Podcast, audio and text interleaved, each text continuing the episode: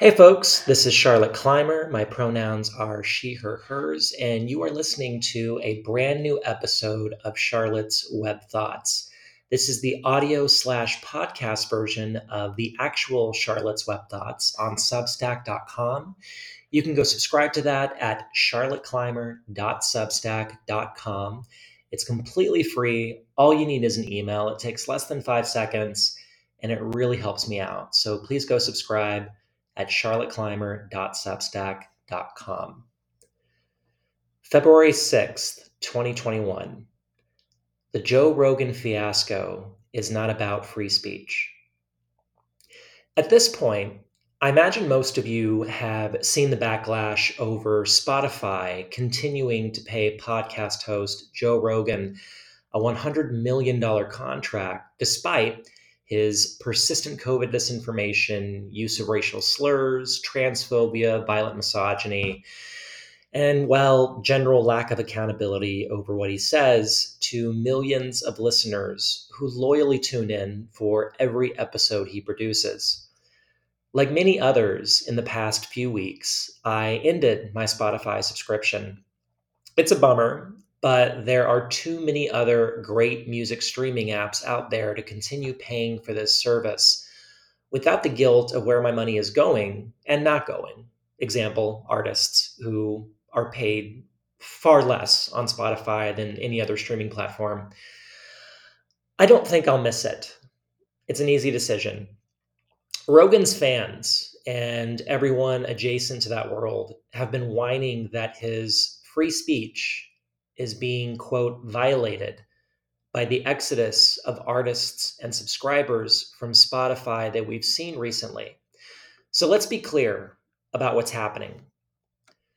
This isn't about free speech.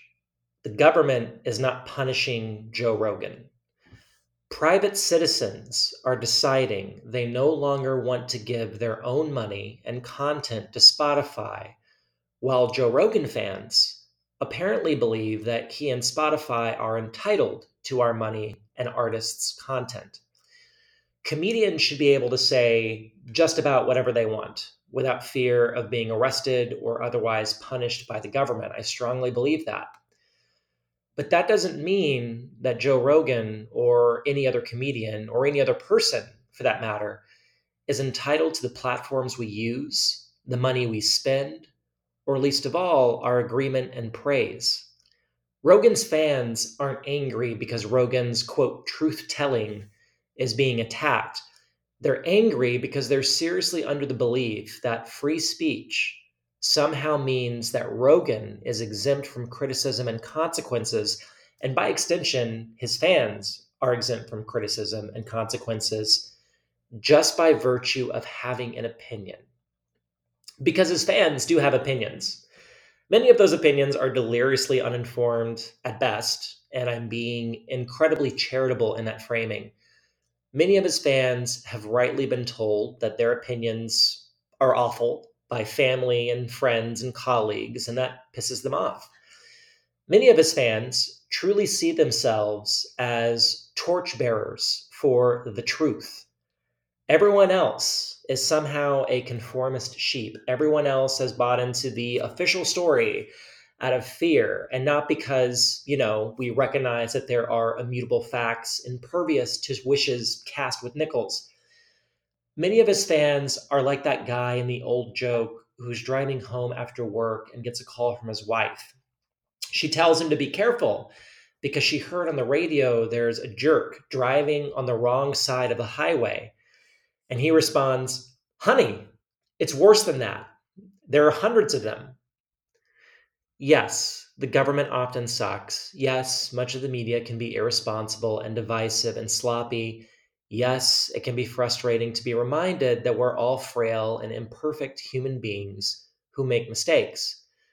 But that doesn't mean we get to create our own facts. Regardless, Spotify can still keep Joe Rogan, and more than likely they will. That's their prerogative. That is entirely out of our control. And we can still choose where to spend our money and time and where to offer our artistry. That is not oppression. That is not censoring Joe Rogan. that's using our own personal agency. If Joe Rogan's fans want to make Spotify the place where feelings reign supreme over facts, no one is stopping them. But telling everyone else that we are morally obligated to continue giving Spotify our money and content because of so called free speech, well, folks, that's completely absurd. No thanks.